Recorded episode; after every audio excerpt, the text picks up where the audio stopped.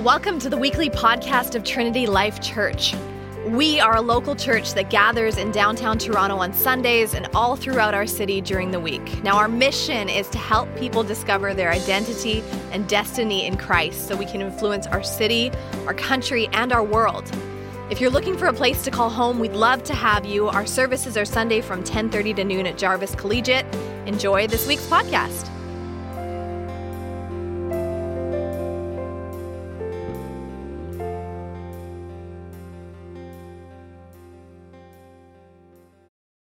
I'm Mike, one of the pastors here, and um, it's good. To, we were here last week, but it's actually good to be back here. Um, so, uh, just here with you guys and, and speaking as well.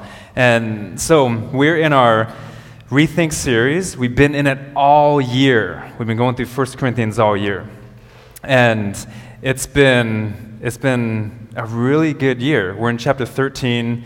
The book has 16 chapters, so we're almost done. We'll finish it at the end of this year, actually. So we'll stretch out the last three chapters of the next, is it three months? Yeah, pretty much.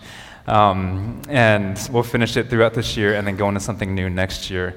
But 1 Corinthians has been really great for our church. Paul is, is speaking to a church that's young, that's trying to figure things out. There's a prophetic edge to, uh, to a lot of what Paul says. And we've been hearing from that, we've been learning from that. And today, we're talking about love.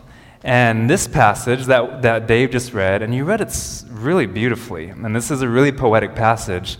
And yeah, we, yeah, yeah, yeah Dave. No, you, uh, it was just, uh, you have a lot of, when you read it, you had a lot of Paul's tone in there. And, and uh, this is one of, Mel and I were talking about this passage earlier. And she was saying, out of, out of all my, you know, all my friends outside the church that, that aren't followers of Jesus, this is the passage they know. And unfortunately, that's true. Fortunately, that's good. Unfortunately, it's, in, it's always interpreted wrongly, not just outside the church, but inside the church as well.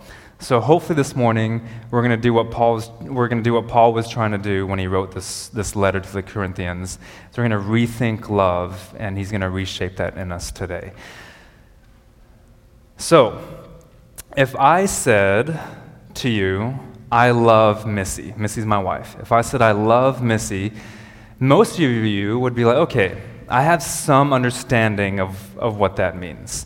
It's okay, I think he means this when he says that. If I said to you, I love bratwurst, which I do, uh, we were just in Germany a week ago, and I was like, I think I should have been born here. Like, this is the greatest country in the world. oh, yeah. There's just sausage for every meal like breakfast, snack, lunch, second breakfast, Elevenses dinner. Um, there was a Lord of the Rings references, by the way. Um, so if I said I love bratwurst, you'd be like, okay, I, I think I understand what he means, but it's different from what he means when he says, I love Missy. If I said I love puppies, which who doesn't love puppies, right? If I said I love puppies, that would be maybe even another category, and, and you're trying to interpret that. If I said I love you, you might not know how to take that. You'd say, well, which category is that? Is, is he, does he mean as friends? Does he mean the same way he loves his wife? Does he mean the same way he loves bratwursts? Like, are we brothers and sisters in Christ? You know, is it romantic love? Like, what, what does he mean when he says, I, I love you? Um, so we have all these categories that we've created for love that our culture, our world has created. They're not all bad. I just want us to see that we have these categories. And when we say love in different ones, they mean different things. Unfortunately, a lot of the categories we've created are not informed by the scriptures. They're informed by, they're informed by something else. Our culture, our world, uh, the house you grew up in, that, that's, that's how you see love, you know, how your parents loved you, or how your siblings loved you, or how people loved you at school, or, or whatever it is. Uh, and, and you begin to create these own categories in your life. What Paul is trying to do is help us rethink this. And in culture, one of the ways that uh, that we understand love. There's a bunch of different cultural ways we do, but one of the ways is through music. Like we just sang a bunch of music, and you can see Jamie up there, and he's he's leading, and he's like, he chose these songs, he prayed over these songs, and we're singing these songs because they teach us something about all those taught us something about God's love this morning. But for us in this world, we um, we have a lot of music that talks about love, and um, if you think about it, our songs today, and I'm just talking about songs in general in the world, secular music our songs today are informed by decades of culture developing, and now they're reflecting that culture.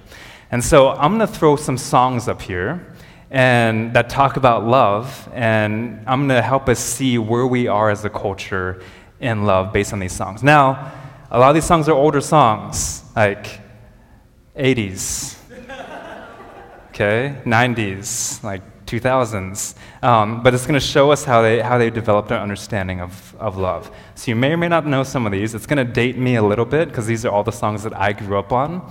And so let's, let's start with the first one. What is love? Say it. Like everybody knows what comes after that. Baby, don't hurt me, don't hurt me no more. That's by a group named Haddaway. They're gone. They had one hit, and I don't know where they are. Most bands in the 80s. But just look at that that informs what we think about love and relationships. Their whole song is about being hurt by love. Okay, next one. I Can Love You Like That, John Michael Montgomery. This is a country song. I'm from the States, so country music is everywhere. I don't know, is country music up here? I've never, is there a country station in Toronto? I've, oh, there is. Okay. I don't listen to the radio, so I don't, I don't know. Um, so there is. So this is how this song starts out they read, they read you, I was almost saying it. they read you Cinderella. You hoped it would come true. Okay, that one day your Prince Charming would come rescue you. So we're teaching our, our and, and that's true actually. That's how we teach our girls today. Disney, princess, Prince Charming, you're going to be complete by this person. You'll never forget the way when, like, it's been happening since Shakespeare, Romeo and Juliet all this time you've been waiting, you don't have to wait no more. I love how there's just horrible grammar in songs. You don't have to wait no more. Okay, next one. Uh, love story. Here takes takes Romeo theme. Taylor Swift, right? Um, I don't I don't remember the, how the tune goes here, but actually I do. I do. and I said, Romeo, take me somewhere we can be alone. I'll be okay. Uh, it's a love story, baby, just say yes. So, like, you see what's, what's happening here with, with love, and, and now, now we've entered into a love story, and we have to have that. And if you have a love story, you're complete. Okay, keep on going. Uh, love is a Battlefield by Pat Benatar. You guys may not know this song, but you know the title. Love is a, it, just love is a battlefield. Like, that tells you all you need to know about uh, her understanding of love at this point in her life and it starts out, We are young, heartache to heartache. Should love be like that? Should love just be a series of heartaches? We are strong. Okay, now we're independent. No one can tell us we're wrong. Love is a battlefield. We have to go fight for it. All right, next one. love hurts. love scars, love wounds, love marks. So that's Nazareth. You guys know that song, right? Love hurts. Okay. It's probably the worst song, the worst singing voice in a song ever. Look it up on YouTube. It's horrible. The guy's got a. Yeah, anyways. Um, love hurts, love scars, love wounds, love marks. All Out of Love by Air Supply. It becomes a transient, ephemeral thing and then I'm so lost without you. Why? I, I, can't understand love without you. Actually, my whole life is over because you're not in it. You see what's happening here with our culture? Love is based around these relationships. And then if you don't have it, you're just lost and you're in darkness. Okay, let's go to the next one. Let's see. What's love got to do with it? Got to do with it. right? You were thinking that already. Secondhand emotion now we're like, we don't even need it. Who needs a heart when a heart can be broken? We're just like, we don't even need love. We've gone from love is everything to us to now, who needs it? It's, it's gone. Okay, next one. Uh, I would do anything for love by, by Meatloaf. That'd be the best stage name ever. Um, I would do anything for love, but I won't do that. So it's pretty selfish, right? It's a selfish form of love. I would do anything. Uh, not, not that. Love Shack it becomes physical. Love Shack is a horribly written song. If you ever look at the lyrics, it's so catchy and poppy, right? But it's horribly written. Hugging and kissing, loving, and, and it's, it's horribly sung too by the guy. Dancing at 11, we're next to nothing. Now it becomes this physical thing. Going to the next thing, we take this, the next song, we take the physical aspect into it. Yep, go to the next song. Um, it must have been love, but it's over now. It must have been good, but I lost it somehow. Love is something to have. Roxette actually loved that song growing up. You guys know that song? Okay, okay, okay. I won't sing it. Next, next one. Can you feel the love tonight? By oh, you put Sir Elton John. I actually just had Elton John, but yeah, we don't want to slight him. He is a knight. Can you feel the love tonight? It's where we are. Curtis also does a great rendition of this song. Curtis knows all the words. And actually, if you look at the lyrics of this song, it's like an incoherent mess of. It's weird. It's something like that. Um, I mean, just look at that. Can you feel the love tonight? How it's laid to rest. What does that mean? It's enough to make kings and vag- vagabonds believe very best vagabonds. All right, next one. Um, and that was from The Lion King, right? And The Lion King, when I watched that as a kid, I was like, this is incredibly sexual. This scene where, where they're together and they start playing that song. I was uncomfortable by that at like eight years old. Not eight, how old was I? When did it come out? Mid 90s? Okay. yeah, I was in middle school. Yeah, I should have been watching that. That's why I thought it was sexual. Okay. Truly, madly, deeply, I'll be your dream. Uh, everyone loves this song, right? I'll be your dream, I'll be your wish, I'll be your fantasy, I'll be your hope, I'll be your love, I'll be everything that you need. It's, it's so self centered. And, uh, and, and you see here, now you have a reason for living and a deeper meaning. Yeah. So it's just, we see how our culture and, and how we start to, our culture starts to shape how we view love. And I think there, is there one more? Or is there? All right, last one, addicted to love. And if anybody gets it right, this guy, Robert Palmer, gets it right, uh, might as well face it. You're addicted to love. And he's like, You think you're immune to the stuff, but you're not. You're actually addicted to it. And that's where we are as a culture. Like that song was probably in the 80s, I think. And, but we're still there as a culture. We're addicted to this idea of love. We're addicted to it. Problem is, we're addicted to the wrong idea of love okay, not, not the right idea of love. And the bottom line of today's message is this that love without limits creates response with renewal. And if you look at all those songs, love had a limit. I would do anything for love, but I won't do that. Uh, love hurts, heartache to heartache. There, there's a limit to love there. When Paul talks about love here, it's limitless. And we'll, we'll talk about what that means. But then it also creates and brings renewal. It shouldn't bring hurt.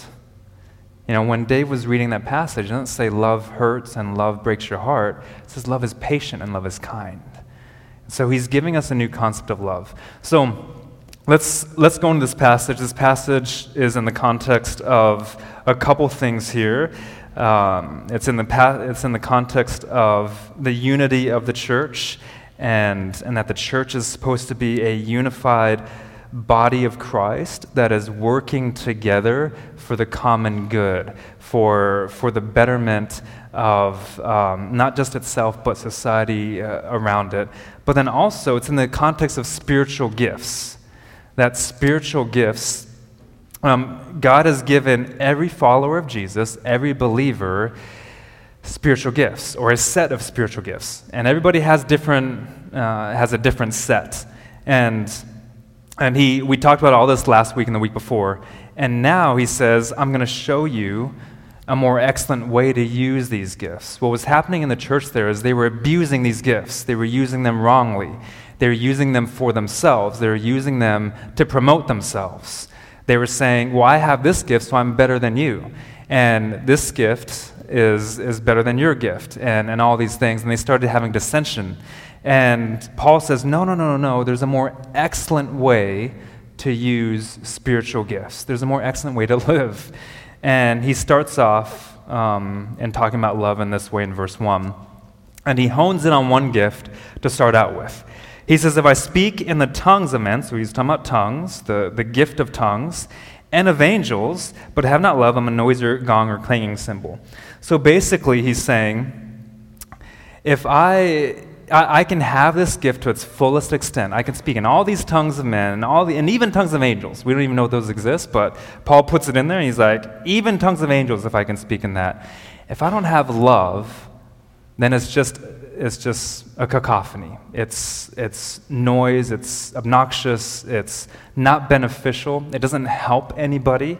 And I always, whenever I read that verse, I always think of two things. I think of, I think of one, the little toy monkey that has the cymbals and just goes and is, is annoying. Um, I've actually never seen one of those in real life. I just remember it from Aladdin. back, it all goes back to Disney. Uh, I remember it in, in Aladdin when Abu gets turned into it. Anyways, so he's, it's just annoying. Um, and, I always, and the other thing I think of is in my home, my childhood home growing up, we had a gong. I don't know why. We had a gong. I'm half Asian, I'm half Thai, but it's not from Thailand. I think it's from Indonesia when we, when we lived there. So we had this gong by our front door in our house, and what do you think everybody who comes in our house wants to do? They want to hit the gong. And if you hit the gong once, it has this beautiful, uh, resonating sound that just goes out. It's like ripples in the water, right? And it goes out throughout the entire home. But growing up, when my friends came over, all they wanted to do was play drums on it. Like, and, and when you hit it once and then hit it quickly again, it's like it if you picture the waves going out and then waves coming back and crashing against it, that's what it sounds like. It's just, it's just horrible sounding. So I always think of that too. And Paul is saying, if you don't have love, but you're speaking in these tongues, it doesn't matter. It, it sounds horrible. And then in verse 2, he says, and he uses like the apex of three gifts here. He says, if I have prophetic powers, like a superhero. that's, that's really cool, prophetic powers.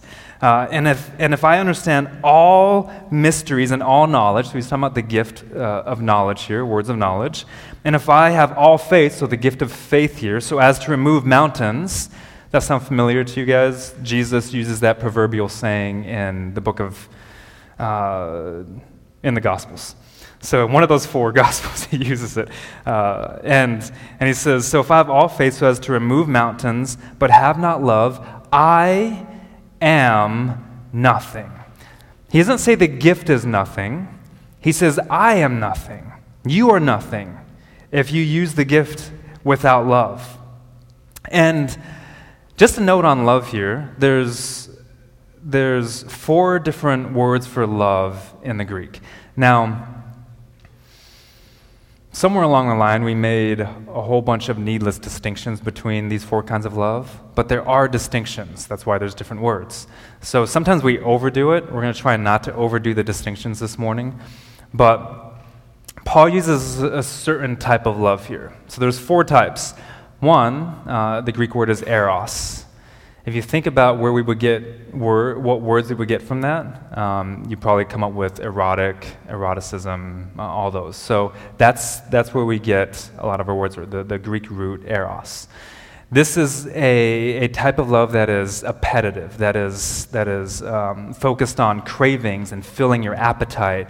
And a lot of times it has a negative connotation, or we attach a negative connotation to it the word itself actually is, is pretty uh, morally neutral. It doesn't have a connotation one way or the other, but when, but when you think, when we take eros type love and we're just, we're just filling ourselves, it becomes selfish pretty quickly. So that's why there's a, there's a um, negative connotation attached to it. So that's, that's one of those, and that is actually what consumes most of our culture. Eros love is actually what consumes you mostly, if you think about it. Eros love is what was in all of those songs. The second word is uh, storge, which is used for familial relationships. So, like, I would say why I storge my brother, like I storge my sister, like it's, it's used for family. Uh, the third one is philos, like Philadelphia, uh, brotherly love. Um, it's used for friendship. It's used for, for like, I, just, yeah, love and friendship. And then the, the fourth one is divine love. It's agape. And this is love that is, you can almost pit eros and agape against each other. Like if, if eros is about filling me, agape is about filling others. Agape is about me giving. It's about God giving to us. It's about God pursuing us. It's about, it's about um, not worry, it's, it's not focused on myself, it's actually focused on the interests of the other. It's unselfish, okay? And it never ends. We'll get to that in a second. So, those are the four types of love. What Paul uses here, the word throughout this passage, is not eros, it's not storge, it's not philos, it's agape. So, when he says you don't have love, he's talking about this unselfish, always giving out type of love. And he says, if you don't have that, you are nothing. If you're using these gifts, and, and here's the thing remember, the Corinthians were saying, Well, I have this gift, so I'm better than you. And he's saying, No, no, no. Gift aside, you're nothing without the love of Jesus. And then he says in verse 3, and it's he's kind of building his argument here. So verse 3 at the beginning there could you can add an even to it in the translation actually. So you could say, even if I give away all that I have and what's implied there is, I give away all that I have to the poor. This should remind us of another account of Jesus with the rich, uh, with the rich man who he says to give everything to the poor, and the guy goes away sad. Uh, and, and so he says, even if I did that, and even if I do something very sacrificial, deliver up my body to be burned, but I, I didn't do it out of this agape love, I gain nothing. If I, like, I could, I could have been, I could have done this act, but I could have done it for my own well being, my own eros type craving. Um, and he, but he says, you gain nothing by doing it that way. So, what is agape love? This is actually a fairly new concept, or this is a brand new concept of the Corinthians. And I would say it's a new concept to us. It's a new concept to most of us in the church. It's a new concept to our culture. This word agape is very, very rarely used in any Greek literature. Any ancient Greek literature, it's very rarely used. There's only like eight instances of it, and they're destroyed texts. So we don't even know if it's even used. Um, the verb form of this word is used. It's used in the Septuagint, which is the Greek translation of the Old Testament, which was written around 300 BCE. So it's, it's in it's, it's in there. We see the verb form of the word, but Paul here actually not necessarily creates, but he conceptualizes and he begins to popularize and normalize the noun form of agape. And so it's brand new to the Corinthians, but it's, it's almost like brand new. And, and for us reading the scriptures, for you who, if you're not familiar with the scriptures, which is probably most of us, and we're coming in, like this is a kind of love that, that's described that you may have never seen anywhere in your life. And that's what's happening in this passage. And you may have seen bits and pieces of it, but Paul is saying love looks like this. And it's very poetic. Uh, that's why I love how Dave read it. Like the, when, and this is why it's so often quoted, because it's one of the most poetic passages in the scriptures. Paul does it in couplets. He does it in a very poetic form. So he says here, love is patient and kind. And we're going to walk through this. I could spend so much time on each one of these, but we're not going to spend a whole lot of time on, on what he means by, by all these things. I'm just going to point a few things out as we move forward through this. He says, Love is patient and kind. So, uh, a good translation for patient would be long suffering. That shows you that love has a sacrificial element to it, that it suffers long with somebody, that it's not quick to make a judgment, it's not quick to, to jump to a conclusion. It suffers long with somebody, it's patient, and it's kind. That just means love is kind. There's nothing special about it, although that's the only time in the New Testament that that word is used. That's the only time that that word is ever used in the Greek in the New Testament. So um, it means it's beneficial. Like I said, it doesn't hurt. Love doesn't hurt. Love doesn't scar. Love doesn't wound. Love doesn't uh, do any of those things those songs were saying. Love doesn't, it's not heartache from heartache. Love is actually beneficent. It builds up, it's kind. And then here's something love isn't love does not envy. The word there uh, gives this idea of jealousy that is boiling over. So if you're thinking about a pot that's boiling over, that's what this is. It's like a jealous love that's uh, boiling over. He says love is not like that, but a lot of those songs were like that. A lot of the love that you know is like that. It's actually a jealous, boiling over type love. But he says love isn't like that. It, it doesn't envy and it doesn't boast. This word here is, is for, it doesn't parade itself around. It doesn't walk around and say, Look at me. It doesn't, it doesn't point itself out all the time. This is an outward kind of vocal boasting. Uh, and if you think about it, with boasting, boasting doesn't necessarily mean the person has an internal arrogance. Actually, a lot of times boasting means that the person is internally insecure, right? In the church, actually, our form of boasting, a lot of times in the church, is, is false humility. Someone gives you a compliment and you're like, oh, no, no, that's, you know, oh, thank, thank, you don't even say thank you. It's like, oh, no, no, no, that's, that's yeah, whatever. Um, but in actuality, you're, it's just a false humility. And, and it leads into the next thing where he says, love isn't arrogant. And this is an internal, I think I'm better than you type thing. He says, love doesn't think that. Love just gives. And it's not rude.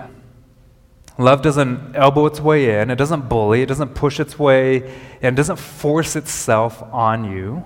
Love doesn't force itself on somebody. Love says, Here it is, take it or leave it. Just like God does with us. He says, Here's my love. I'm not going to force it on you. Take it or leave it. It's not rude. And it does not insist on its own way. I think most of us read that and say love does insist on its own way. Because that's actually how we live our lives.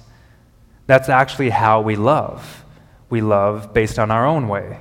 We love based on our own selfish desires. We love based on the Eros type love, filling ourselves up. But he says love doesn't do that. It does not insist on its own way. Now, that speaks directly or indirectly, or both, um, we're in a culture of self love. Uh, and this, and our psychological heyday talks about self love, self love, self love. And the Bible does talk about taking care of yourself. So it's not like you don't take care of yourself. I would say self self care is important. But we also we've gone over the edge and said, well, you need to love yourself. And what that does is it takes, it takes away from agape love. That's just our society saying eros, eros, eros. Fill yourself, fill yourself. If you don't feel yourself, how are you going to fill somebody else? That's, and that sounds great, doesn't it? But that's not agape love. That's not the type of love that Paul is talking about here. He's not talking about, talking about self love, he's talking about loving the other person. And when Jesus says, when Jesus says, when we give, will actually receive. We're so focused on holding on to what we've received that we don't give, and then we get depleted. And then we go into what we think we need to to fill ourselves up. And he's saying, no, agape love doesn't insist on its own way, it gives, it pursues. It is not irritable or resentful. Uh, irritable, the, the word there has this connotation, this, it, it, it conjures this imagery of poking somebody with a sharp spike. Uh, so it's not, it's not easily provoked. And what Paul's doing here, guys, if you haven't noticed yet, he's not just giving us characteristics of love, he's not just giving us attributes of love and telling us what love is, he's telling us what love does. That love is actually doing something. Love is an action, that it, it does something here. So it's not easily provoked, but it also doesn't provoke.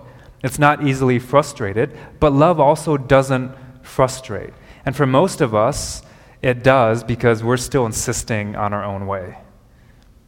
And it's not resentful. That can be translated as it doesn't hold a record of wrongs. It doesn't keep books on, the, on how you've wronged me.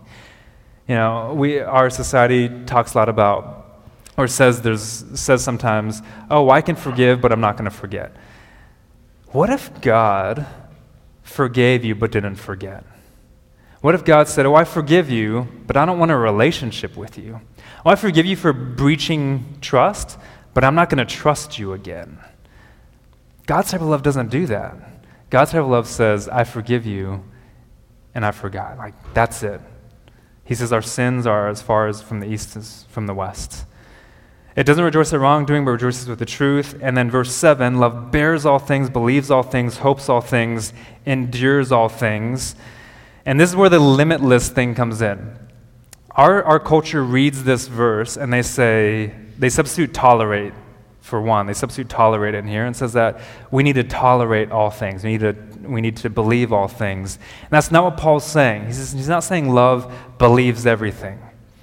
He's saying that love uh, there's no limits onto what love can endure. There's no limits onto what love can believe. There's no limits onto what love can bear. Not that it just accepts all things blindly. And then he says, Love never ends. It never falls apart. It never collapses. It never um, falls to the ground. But spiritual gifts do. In verse 8, as for prophecies, they will pass, tongues, they will cease. As for knowledge, it will pass away. For we know in part and we prophesy in part. So he speaks to knowledge and he speaks to prophecy here. And he says we only do those things partly. But when the perfect comes, Jesus, the eschaton, the end, eternity, when the perfect comes, the partial will actually pass away. We won't need it anymore. We won't need prophecy anymore. We won't need words of knowledge anymore. He says they'll pass away. And then he deals with tongues in verse 11. When I was a child, I spoke like a child. I thought like a child, I reasoned like a child, but when I became mature, when I became a man, when I when you know he's talking about this this he carries this idea of perfection in here. I gave up those ways. And verse 12, now we see in a mirror dimly, but then face to face. Think about a mirror. What do you use a mirror for?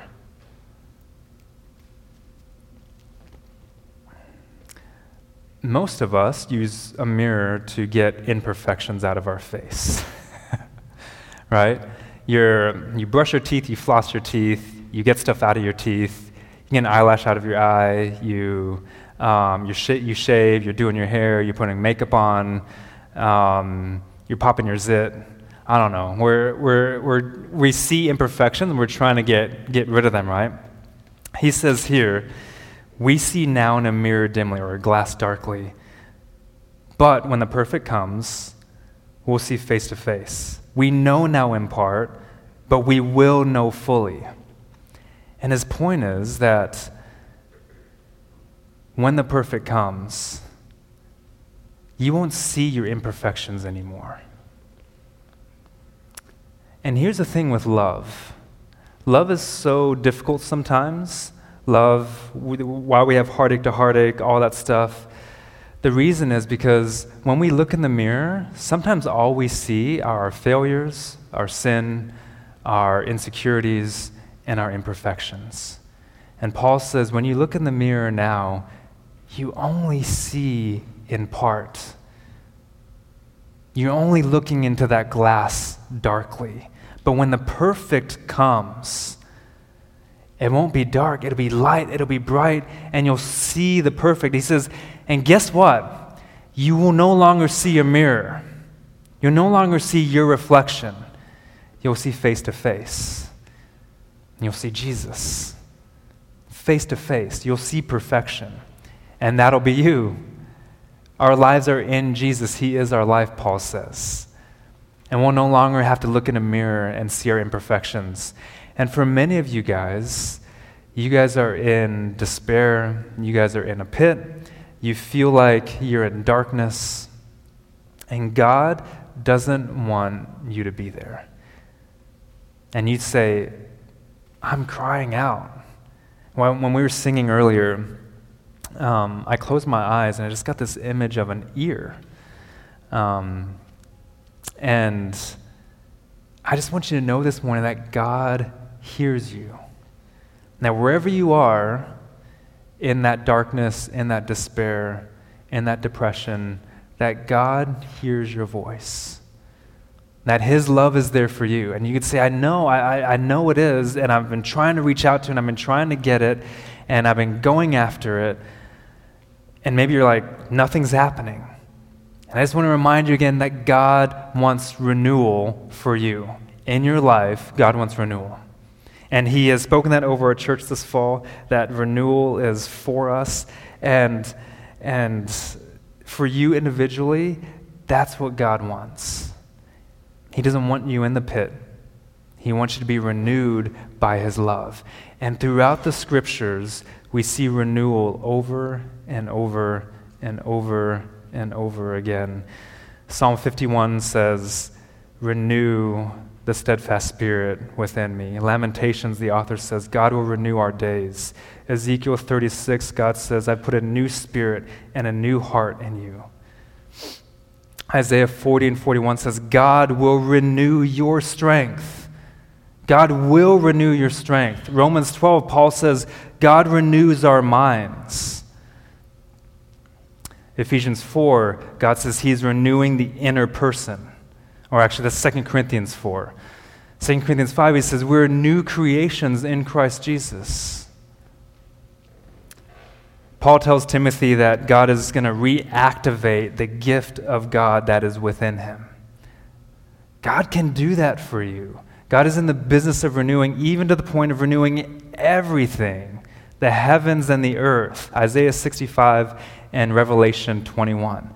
That God is going to renew all these things, and we're a part of that. And He's renewing us daily. He's renewing the spirit of our minds, uh, Colossians says. And, and He's renewing uh, our strength, He's renewing everything in us. And Romans 8, let's walk through this passage real quick. And you guys, you guys can start going. I'm just going to walk through this real quick. There's 39 verses. but we're going to roll through it because this might be where you're at this morning. And you might be in that pit, you might be in that despair. But he says, There's therefore now no condemnation for those who are in Christ Jesus. And if you're in Jesus this morning, there's no condemnation for you. That's not your reality. He says, The law of the Spirit of life has set you free. And if you're in that pit and despair, you might say, that's not my reality because you're still living by the law of sin and death. Keep on going. Actually, you just follow along. I'm going to use I'm going to use this here and just roll through it. And he says in verse 9, You, however, are not in the flesh, but you're in the Spirit, if in fact the Spirit of God dwells in you.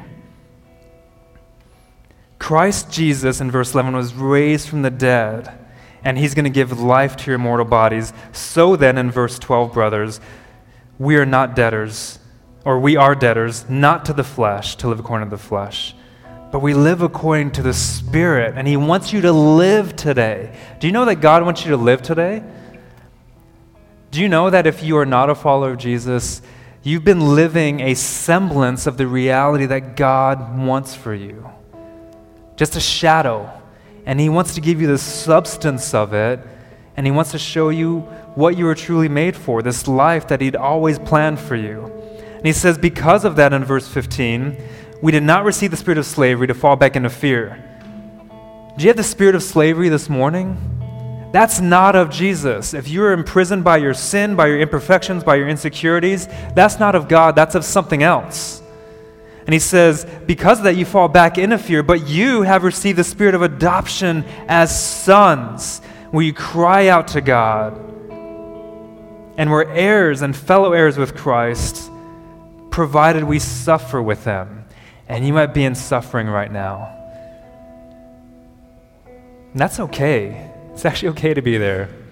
That's where we experience the love of Christ in such a powerful way He says, For I can, because in verse 18 he says, For I consider that the sufferings of this present time are not worth comparing with the glory that is to be revealed to us. For all of creation waits for it, he says. All of creation is yearning for it, is longing for it, is, is asking for the glory of God to be revealed. And the hope of that glory is us. The hope of that love is the church. It's the bride of Christ. It's the household of God. It's us. The world is not going to see this love if it's not embodied in us. And if you're not living in that love, you're affecting every, everybody else around you. And God is saying, No, that's the spirit of slavery. You've been set free. You've been set free. He says the whole creation knows it. And the Spirit helps us in verse 26 in our weakness because He knows we're weak. And that's okay because in our weakness, His power is made known. He says, Remember, you've been predestined, you've been called, you've been justified, you've been glorified in verse 30, all past tense. He doesn't say you will be glorified, He says you have been. That's your reality in Christ Jesus. He doesn't say you will be sanctified and made holy. You already have been in Christ Jesus. Live in it. Verse 31, he says, and I'm going to read this What then shall we say to these things? If God is for us, who can be against us? He who did not spare his own son, but gave him up for us all, how will he not also with him graciously give us all things. Who shall bring a charge against God's elect? Nobody. That's the answer. It is God who justifies. Who's to condemn? Nobody. We know there's no, no, no, therefore no condemnation for those who are in Christ Jesus, for it is He who died. More than that, it was He who was raised, who is at the right hand of God, who indeed is interceding for us. Who shall separate us from what? Who shall separate us from the love of Christ? Shall tribulation, distress, persecution, famine, nakedness, danger, or sword?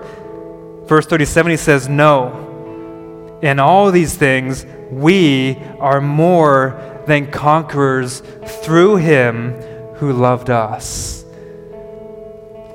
Guys, believe that this morning.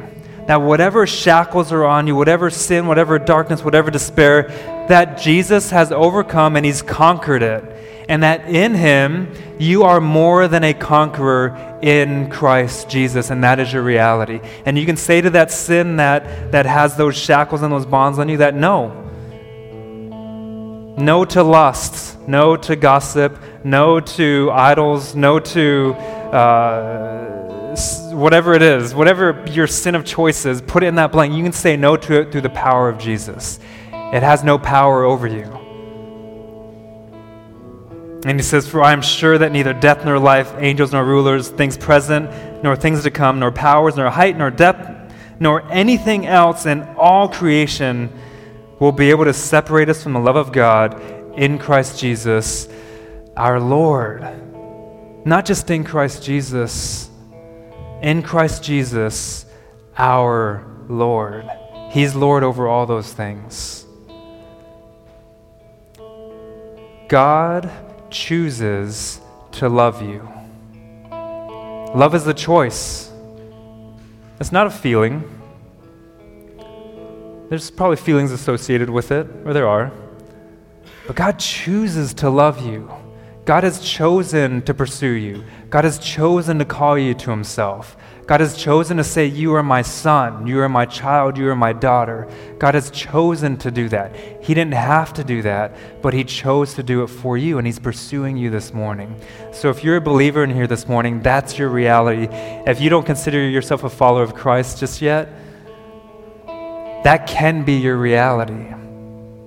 You don't have to live in love like we, we heard about earlier. You can live in this love that pursues and that gives and that is unselfish. And that's the love that Jesus has shown us on the cross. Let's pray. Father, thank you so much for your love. Thank you that you loved us first. And that's the only reason we know how to love. And thank you that you demonstrated that love through Jesus on the cross. This willing, sacrificial love.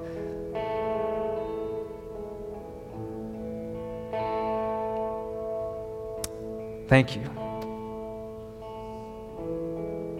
We love you, Jesus. That's why we, we're here. That's why I live. Thank you so much for your love. And I pray that we would show it this morning to each other and to our city. Shape us by it, renew our minds, and show us how to be your body. We ask you in your name, Jesus. Amen.